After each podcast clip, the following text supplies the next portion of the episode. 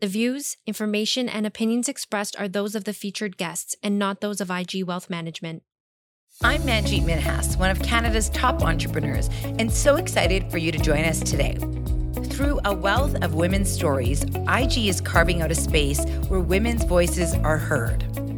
If you're looking for insight and inspiration through powerful storytelling that will resonate with anyone looking for the answers to the questions that we as women ask ourselves, then this series is for you.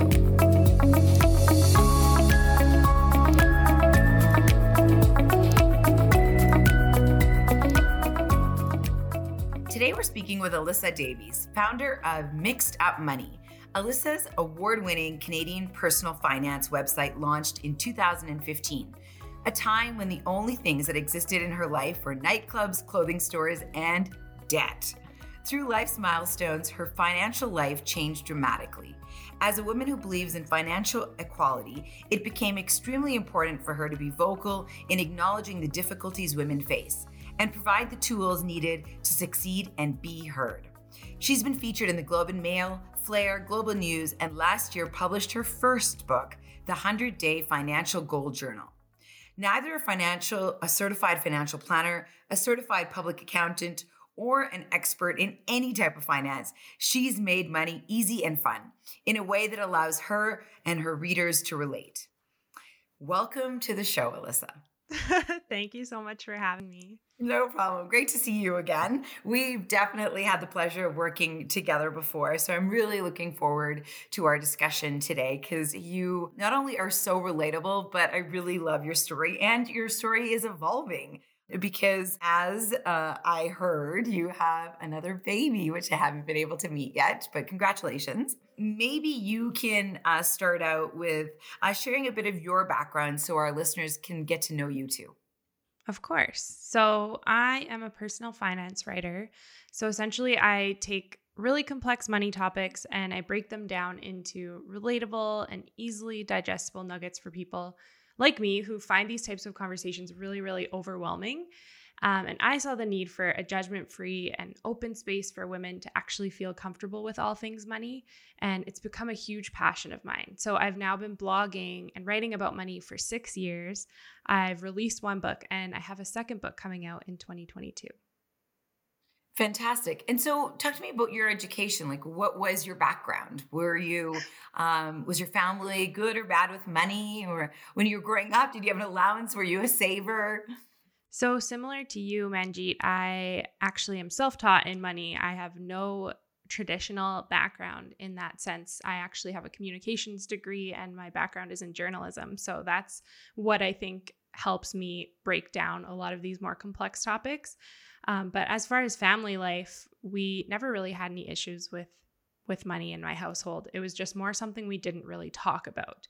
There was no allowance. There was no, you know, need to know that things weren't going well or things were going well. So when I finally stepped out onto my own and started doing things with money, that's when I really started to learn those tough lessons of, oh, I actually do need to save for things. And it's actually harder to save than I ever really realized because my family made it seem like everything was okay all the time.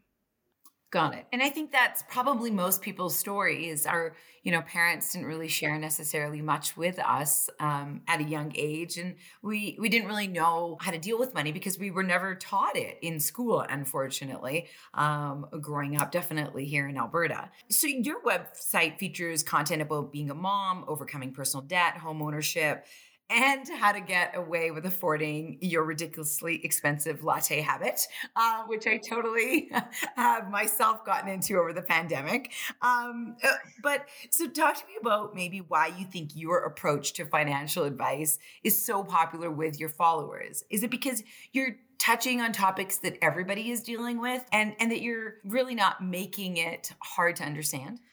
Yeah, I think that's a huge part of it. But I also think that money is primarily an industry that's dominated by men, which in some situations can make women feel really unsafe or intimidated, like they can't open up and ask questions. And when you find someone you can relate to and that doesn't intimidate you or judge you for your financial decisions, I think that's what we all want when we first start our money journey. So I like to help others find that same space. And quite honestly, I just think I make money a little bit less boring uh, per se because it's a misconception that money isn't fun at all. And knowing what I know today, I think that it's quite the opposite. I think there are so many exciting parts about money. And once you finally have a grasp on those concepts, it makes it really exciting to actually see how far you can go and how much wealth you can actually build. Yeah, I totally agree. I was completely self taught too.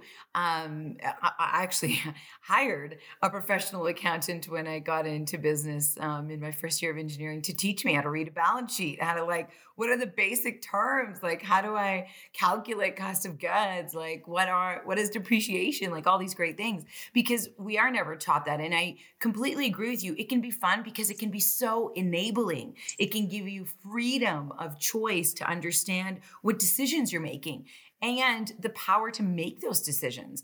And so I do agree with you in that um, so many people find it challenging and scary, and it's a daunting task to learn. But once you do, it is very enlightening and can be very freeing in a sort of way um, that I don't think many people really expect it to be. And not only because of debt. And so, um, how old were you when you started this journey? So I was 25 years old when I started my blog, and it was a couple of days only after I started my new role because I realized that I needed some help. And so I went home and I Googled, you know, how do I manage my money, which is something that I think we've all Googled at some point. And I found a couple of other blogs that were local to Calgary and Alberta. And I realized there was an entire community there. And I started to jump into the idea that I could share my story, I could hold myself accountable, and I could make talking about money a little bit more comfortable. And and so what's your definition of managing your money? So I think managing your money a lot of the times it comes down to actually having a budget because most people think they don't need a budget, they don't want a budget, but what they don't realize is whether you have one or not, you are on a budget. It's whatever you have coming in, whatever you have going out. Those things really matter. And so, learning how to actually take control of those dollars is a huge way to take control of how you spend and how you save your money. It's very true.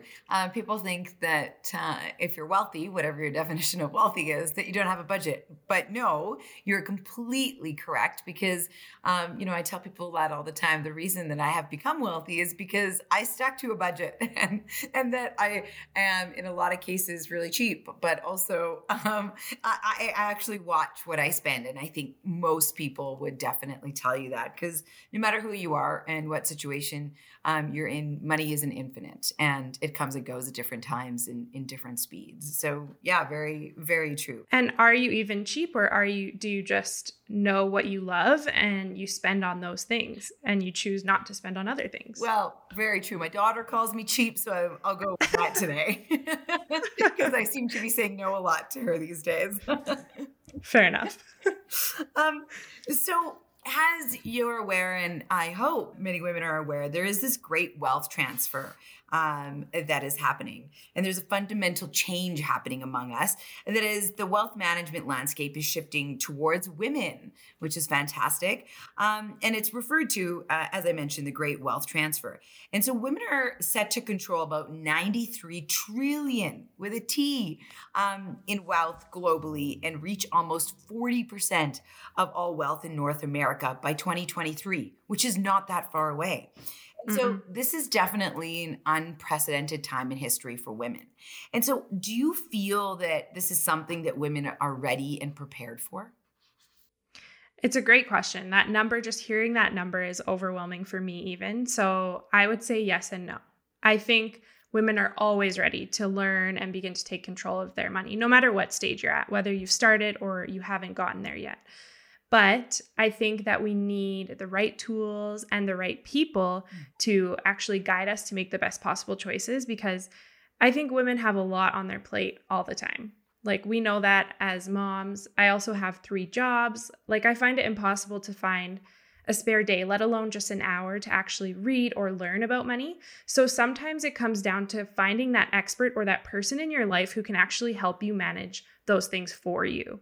Like you said, you hired an accountant to help you get your start and help you actually understand. The biggest thing is finding someone that you trust that can actually help you take that step to be able to manage that much money if it's coming your way. Because hands down, the most common questions I get from women are, you know, how do I manage money with my partner? How do I plan for a family? Um, how do I start investing? Um, many of them are just starting out with their money and they don't realize that they should be doing more to save for their future. And so it's just about simplifying those basics of finance so that when that wealth transfer does happen, we are prepared and we are ready and we do feel confident to actually take the next steps. Yeah, I, I, I definitely agree on all of those points. I think that for too long, uh, women haven't been a part of the conversation when it comes to the especially bigger ticket items in our life. Like you say, investing, those big decisions, maybe home ownership, you know, a lot of things um, that are other than the daily needs of a household. And, and our incomes are um, definitely making waves also. And talking about that, you mentioned that you have three jobs. So I want to talk about multiple income streams. And along with that, how women are building wealth. Because on your own blog um, and in your book, you talk about Canada's side hustle business economy and it's booming, and that individuals need to increasingly look for financial and professional fulfillment um, and personal fulfillment that may not be present in their primary career. And of course, it also helps that they have side hustles on multiple income streams in today's day and definitely in the future. So, you know, this definitely wasn't something common in previous generations, or I would even say growing up for myself. I'm 41 years old now. And when I started, you know, university, I can definitely say that nobody was talking about having multiple careers, having other income streams my family, my parents even said, great, you'll have a nine to five as a, you know, oil and gas engineer. You'll make a good salary. You'll have a pension. You know, back then everybody thought they would. Know, who knows? You'll have a healthcare plan. Like it wasn't a thought. And now the, the millennials and, you know, um, our kids definitely will not be taught that by us, but also the world around them that they will have only one job, one career. And that what has is what has to fulfill them financially and personally. And so, talk to me about maybe what you are seeing and how you feel uh, that people should approach that topic.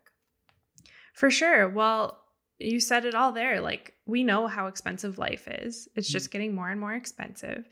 And we also just are experiencing a massive shift with this pandemic where we had security and that maybe is slipping away from us and it's a scary thing to feel.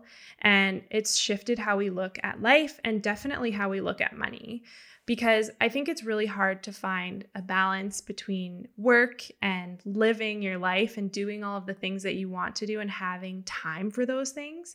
And i think that we all want that. We see it, people that are doing that online. We expect that we can have all of those things.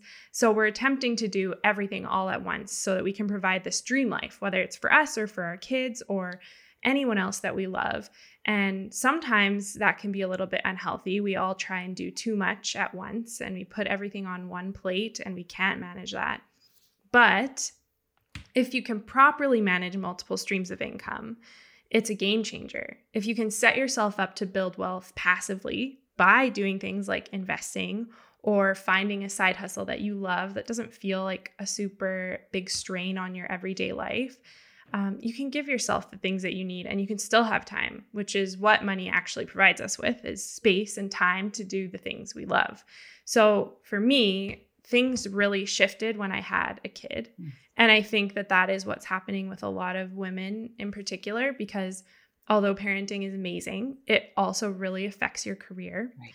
And you lose time in the industry. You can't gain those hours back without putting in double the amount of work. But I think we have to remember that you don't want to regret spending too much of your time at work. So you have to find a way to better yourself financially. And for me, that was multiple streams of income. That was having passive income coming in so that if I lost my job tomorrow, or if I decided I wanted to take time off to be with my family, that I could do that, that that was an option. Well, as Dolly Parton famously said, don't get busy making a living and not live a life right? Exactly. Um, and and i agree with you because there are sacrifices of course that have to be made and that will be made if you do have multiple streams of income because they too take time and energy let's face it in order to do anything properly and nothing is yes. going to be successful to begin with. So how long did you take in order to say that okay my job number two and number three um, are going to actually be viable and are worth the time and the energy that i'm putting into them yeah, so that's a great question. And at first, I just had the typical nine to five. I think it's something comfortable for me. I, I never want to get rid of that because it does provide me that security and that feeling of safety. Um, and then I found my blog, and it was something that was just a passion and a hobby.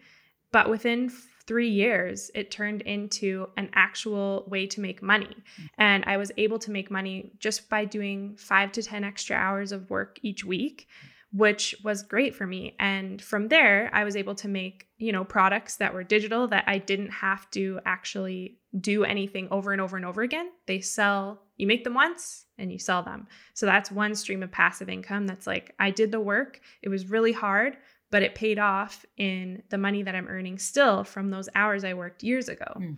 So it's kind of like, what can you find today that's going to be hard now for the short term, but that's going to pay off in the long term that you actually do have that time.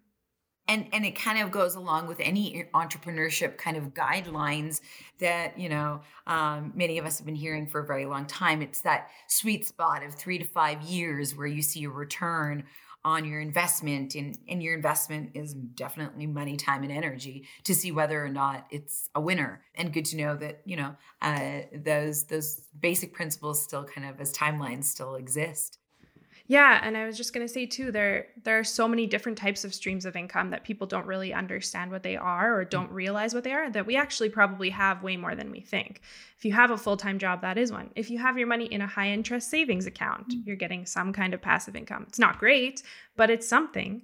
Um, if you invest your money, you get capital gains back on that. If you have a rental property, that's another source of income. There are so many avenues that you can take to actually start building up sources of income so that if something happens, you're prepared. Right, absolutely.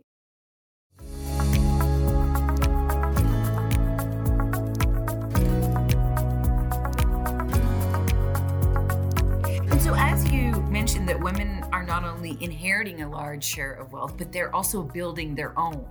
And so, do you think that women require a unique approach as it relates to managing their money?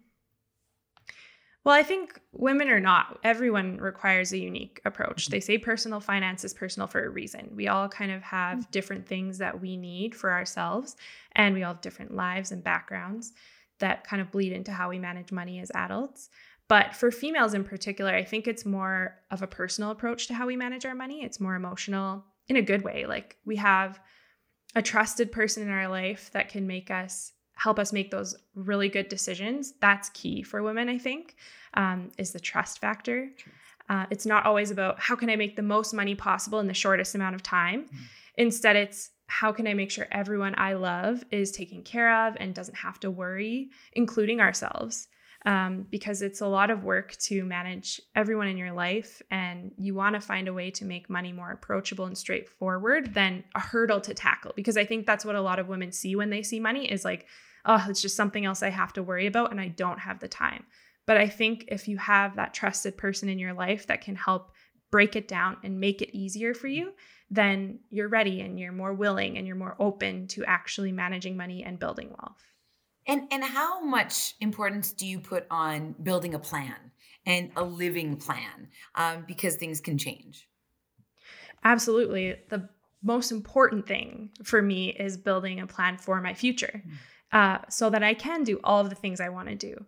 I think for so long I was focused on right now and getting rid of my mm. debt and starting to build savings that I forgot that I wanted to plan for things that I wanted to experience, like traveling with my kids and getting the time to do those things and making sure that they were set up for college and actually having enough in retirement so that I wasn't a burden on my kids. Right. All of those things really start to matter once you actually have control over your basic day to day finances. But you need to start worrying about that stuff now. The future comes a lot faster. Like I just told you, my kid's already one month old. I feel like just yesterday I brought him home from the hospital and it's like suddenly I'm worrying about his RESP now. So it happens really quickly. Right. And I think it's so important to have a plan for sure. Yeah, um, definitely. And uh, once again, congratulations on your newborn. um, you're a, a, busy mom for sure. So thanks again for taking the time to talk to us today. Um, and so, in, you know, in listening to you and thinking about where um, maybe men think about um, their primary goal often when it comes to money, um, it can be sometimes about long term life goals. Um, but I think that everybody now, men and women, are thinking more about preparing for life's emergencies because sometimes you don't really know what is coming um, down the pipeline, whether it be with health, whether it be with family. So, you know, it is definitely, I think, something that is on top of mind for everybody more and more these days. So, hand in hand, uh, preparing for those life goals and dreaming of what you would like in the future, but those life emergencies. So, what would you have can you say i guess um, how your financial uh, goals maybe have changed since you become a parent and that your life circumstances have changed in recent years yeah for sure um, for me the financial emergencies is something that's super important to me i think we all experienced some kind of shock moment mm. um, during the pandemic. My husband was actually laid off at the start of the pandemic. And in that moment, while it was scary for us, we were relieved because we had saved for something like that. We had an emergency fund. Mm. Um, and those types of things that we used to never think about are so, so important now. And we have an emergency fund for everything in our life that's mm. big, a big asset, whether that's your job or your house or your car or your health. Mm. Those are things that we think about and that we've saved for. And I think a lot of people should save for. Um, and when you have a baby or you start a family or you have someone in your life that you have to provide for financially, it's scary because it's costly to navigate. Um, and it's not easy to precisely like pinpoint how much you need right. for those types of things because things can change. Like when I found out I was pregnant, I made a massive list of all these expenses that I should prepare for and how much I would need to top up on maternity leave. Um, and that's helped save me a ton of stress. But oddly enough, money was the one thing in parenting that I felt like I could control because it's so much more straightforward than is my baby going to like this bassinet that cost me an arm and a leg? Um, so I think to one thing that you should remember if you are starting a family or you are caring for someone financially is that life goes in stages. So in one stage of life, you may have to contribute less to your retirement fund because you have to pay for daycare. And that's just a reality that you have to face. But you have to remember that in the next stage of life, you won't have those daycare expenses. And then you can start to rebuild that retirement fund. Mm-hmm. So if you're having a hard time financially, just cut yourself some slack sometimes mm-hmm. and remind yourself that things do go in chunks. It doesn't have to be everything all at once. Um, just be mindful of your numbers, those what comes in and what goes out to make sure that you're still in line and that you're not overspending because that's sometimes the best thing to remember is just focus on what you need today. It's it's hard not to think about the future, but sometimes we don't have a choice. Right. Uh, absolutely. You know, I remember when I had my first daughter, and I too Googled how much does it cost to have a kid, um, and I saw oh ten to fifteen thousand dollars a year, and I thought, are you kidding? Like after the initial, like what do? And then you st- you start building it in. In some cases, like you say, it's more, it's less. It's based on your decisions, but also um, having a plan to understand that yeah, um, it, it, can get expensive, but it can change. And then it, it, a lot of those decisions are up to you. Some are not in your control, as you say, but it is important to to have a plan. And I'm a big goal setter and a big planner in my business. And um, per- personally, I definitely did, you know, one year, five year personal goals, but it definitely mm-hmm. changed once I had a family. They were much more short term. and so I think that it's okay to understand that things can change. And I think many of us are also having to realize that our parents are going to be, in some cases, you know, a responsibility at certain different ages and at, at different parts of our life. Um, and and for many people, that is becoming a reality. Also, like during the pandemic, but also in the future because they are living longer, and in some cases, they might not have savings. And and like you say, life is getting costlier for everybody. Um, mm-hmm. And so it is important to have that, you know. Uh, rainy day life emergency fund because there are so many emergencies that we aren't in control of. Yeah, well, none of them, they're all just, it's a shock every time it happens. But if you have, even if you just start putting $20 a week away, mm. you'll be surprised how when something happens, like you pop a tire on the way into work one day, that you're like, oh, it's actually not that big of a deal because I have $500, $600 stashed away for this specific moment. Right, right. Absolutely.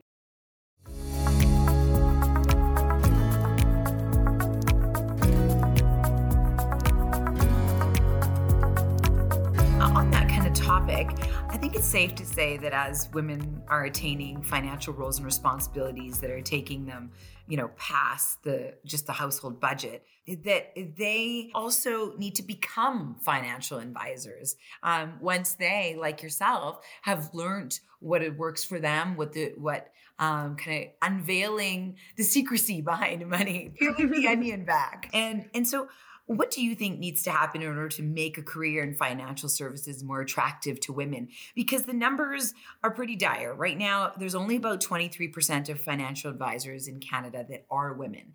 And that's pretty low. And it's not increasing um, at the rates that our women's wealth is increasing. And so, mm-hmm. what do you mm-hmm. think needs to change? Uh, what would you would you tell other women um, about getting into this industry?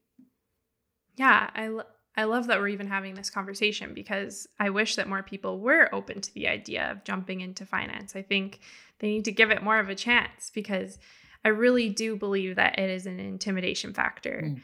I think we're made to believe that personal finance is, is just a bunch of jargon. Like we hear things like RRSP and TFSA and RESP, but we aren't really told what those things mean um, and what they can provide not just like this is what a TFSA is and you can save money in this account and invest for your future, but hey, this TFSA can actually provide you with security and a sense of permanence in your life. Mm-hmm. Um, if we can kind of get over that mindset that it's really complex and start breaking down what personal finance really is, which is an opportunity to provide yourself with freedom and time then I think maybe more women would be open to the idea. I think if you frame it as in like, look at all of these things you can achieve in your future mm. or in someone else's future if you take control of them, that that would be a really big eye opener. Yeah, I completely agree. I also think that the idea that um, any career is just male or male dominated or just female or exclusive to any gender for that matter um, needs to be thrown out the window because, as you say, it's every individual is different um, as to you know what our needs are how we approach um, specific topics definitely such as money and what we actually want to understand at a certain point in her life because I can say, you know, I never knew until it was too late for a lot of things, um, such as capital gains. Uh, I think everybody should know that because hopefully, you know, uh, everybody has some invested, investments at some point that make some money and they need to be able to handle that. Um, and as you get older, a plan is super important, but to understand the decisions that you can make along the way early on and in some cases later um, in order to to ease those financial burdens but also just give you control which is really fantastic that i think that so many uh, people find daunting when it comes to that but also that it's a very viable career path that has so many different titles, so many jobs within um, a financial advisor. I, I, I always used to think me to myself that that's one little box. But no, it's mm-hmm. not. There's so many different aspects to being a financial advisor and what your specialty can be. So, uh-huh. what would you call your specialty? Uh, I think just taking what those experts provide for you mm. and making it digestible. Like when you go into any type of financial organization, I think the most important thing is that you can find someone that looks like you or has a similar life to you so that you know that they can relate to you, so that they know you know they understand what you need in life. And if we don't have those people available, that's what makes us walk away from those moments and feel like it's not for me. This place isn't safe for me. This place isn't comfortable for me. So I want other women who are in their 20s and 30s to come into my space and say, oh, wow, there are people that look like me, that think like me, that have lives like mine. And then they can say, you know what, I'm going to find someone who can help me take control of this because I want to be that kind of funnel for people so that, that I can push them to those experts that do have the knowledge and that do have the certifications because I think you need those certifications to actually provide that that information to someone um, so that they actually feel comfortable going and doing it. Because a lot of us are intimidated to even just make that phone call because we think it's not for us. Yeah, I completely agree. I, I do agree that you need to find somebody that has that holistic view of you mm-hmm. as their client and that they understand your life and that you're willing to share your life with them and that they occupy the same space often in society, but are just really acutely aware often of your socioeconomical you know position what your goals are but there is this trust that you're able to share that because unless a financial advisor can get that um, whole view of everything that is going on in your life um, it's really hard for them to give you the appropriate advice and help you build a mm-hmm. plan mm-hmm. and so i think that like you say it's so important just as we do with you know doctors and or you know your facialist or your manicurist, it's important to do your research, but then also to know that the first person you go to doesn't have to be the person you stick to. Like you do need to find mm-hmm. somebody who you are comfortable with, who you trust, and they, who you, in a lot of cases, can maybe make the long haul with. It's almost like your home. It's like it need it's a big asset or they're taking control of your biggest assets. Mm. So you need to be able to trust them and find comfort in the things that they're saying to you and and we need to listen to people more and force those difficult conversations so that women do feel like, oh, this person totally understands what I need. And this is something that I can achieve with their help. And I'm not worried about my future anymore. Right. So, when it comes to building budgets, what do you see as uh, the biggest hurdles from women, the biggest no nos, the biggest yes, please do right now? Oh, that's a great one. I think that for women, a lot of it is what they think that they're supposed to do, not what they want to do. So, what society kind of tells us we should be spending our money on or not. Um, I'm one of the people that believes that, you know, if you love things like facials and manicures and pedicures, that you should be able to work that into your budget, that that's okay, that those kind of expenses, if they're important to you, then they fit and there is a place and you can find a place for them. Um, but I also believe that, you know, budgets are difficult and having someone kind of tell you that those things are okay to budget for is important and just kind of understanding overall like what your what your money's purpose is and what your why is because that's a huge thing for me is the emotional side of budgeting is we don't really realize how much our emotions dictate how we spend money and what we use our money for. So, definitely learning those cues and accepting that it's okay to spend money on the things that you love as long as you budget for it mm-hmm. and as mm-hmm. long as that you set a proper plan for that stuff.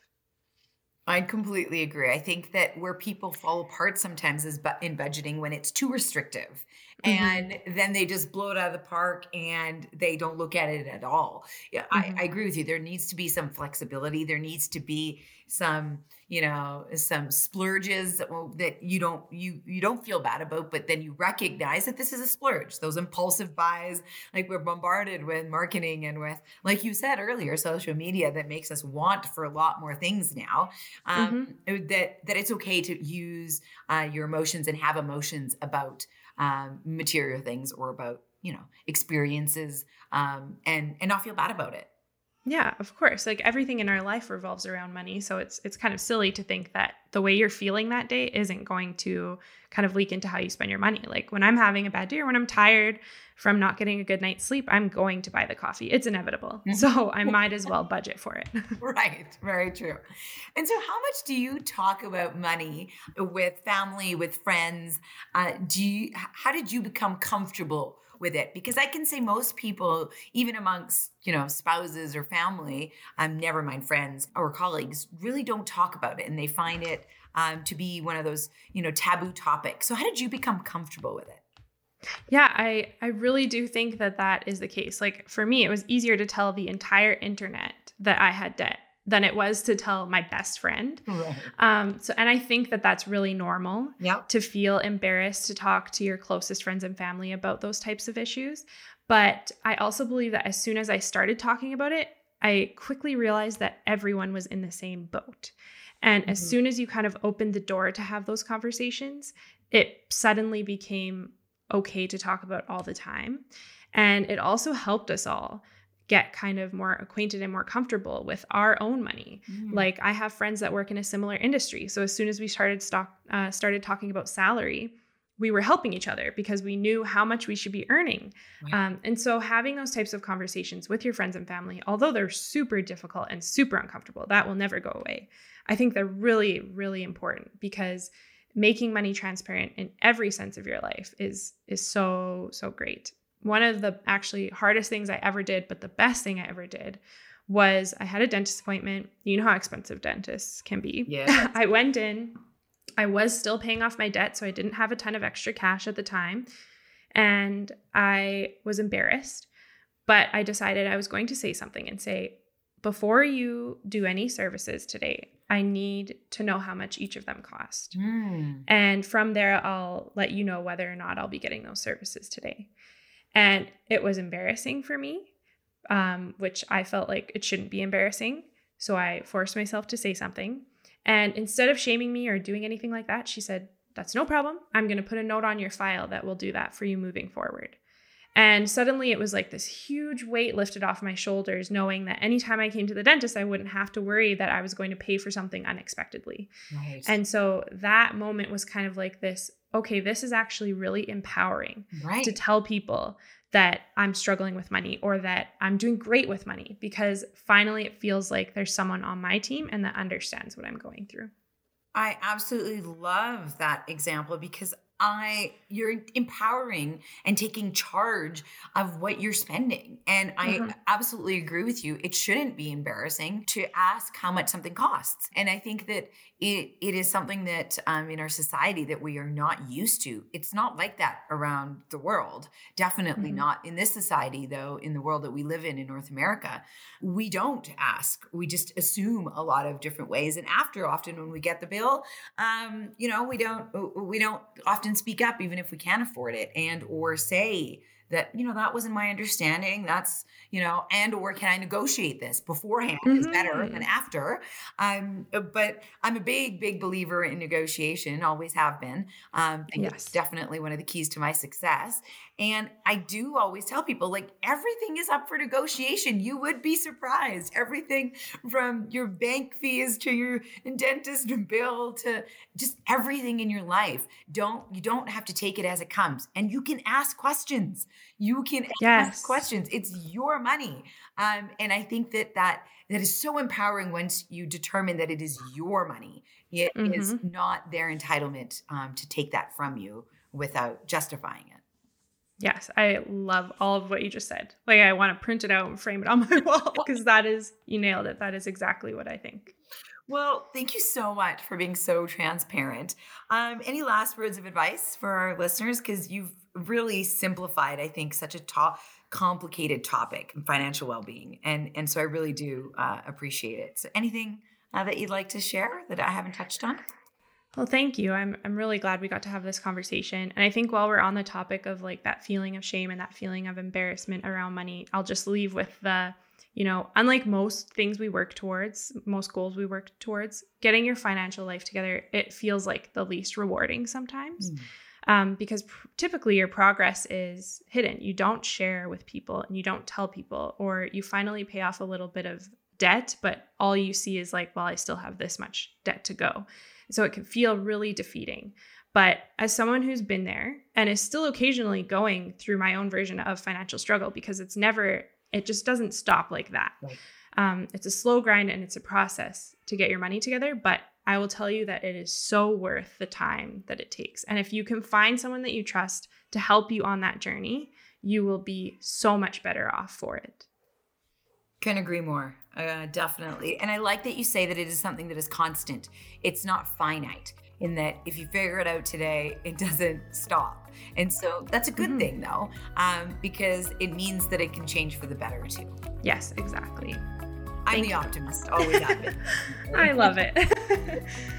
um, so, thank you so much, uh, Alyssa, for joining us today and talking about making money transparent. Um, and thanks for everyone for tuning in.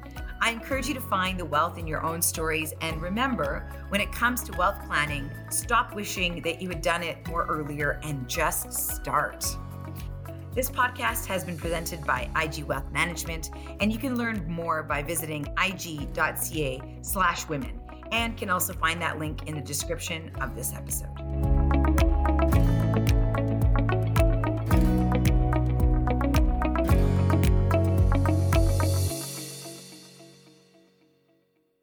This has been a wealth of women's stories, hosted by Manjit Minhas and presented by IG Wealth Management. The views, information, and opinions expressed are those of the featured guests and not those of IG Wealth Management.